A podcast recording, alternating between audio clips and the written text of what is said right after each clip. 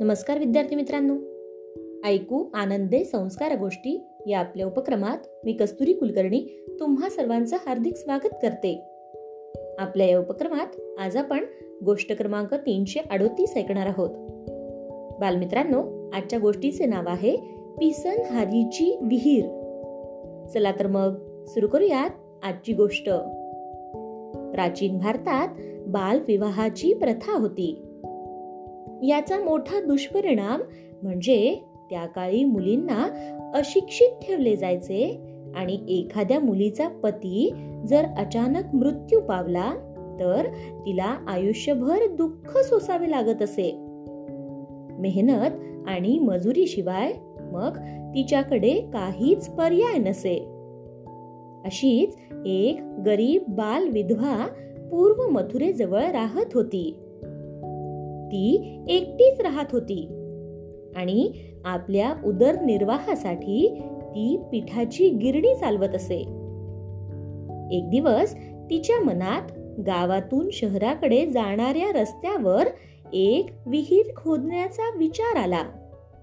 कारण त्या मार्गावर पिण्याच्या पाण्याची काहीच सोय नव्हती.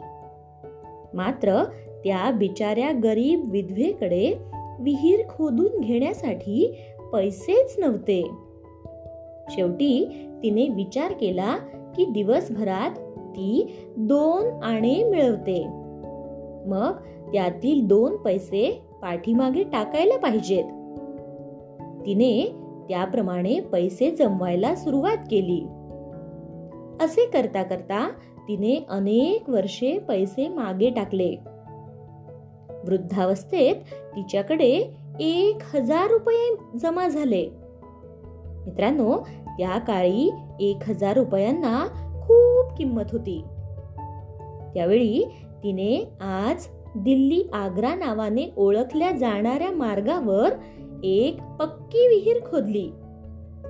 आजही ती विहीर तिच्या नावाने ओळखली जाते. लोक त्या विहिरीला पिसनहारीची विहीर असे म्हणून ओळखतात. त्या मार्गावर ती गरीब विधवा तिच्या पश्चात देखील खूप प्रसिद्ध आहे. लोक तिथे थांबतात पाणी पितात आणि मनातून तिच्या कार्याचे आभारही मानतात. गोष्ट इथे संपली. कशी वाटली गोष्ट मित्रांनो? आवडली ना? मग या गोष्टीवरून आपल्याला एक बोध होतो बघा. तो बोध असा की आपल्यासमोर कितीही अडचणी असल्या पण जर दृढ संकल्प शक्ती आपल्याकडे असेल तर अशक्य वाटणारे कामही सहज शक्य होते. त्यामुळे आपली संकल्प शक्ती पक्की करा.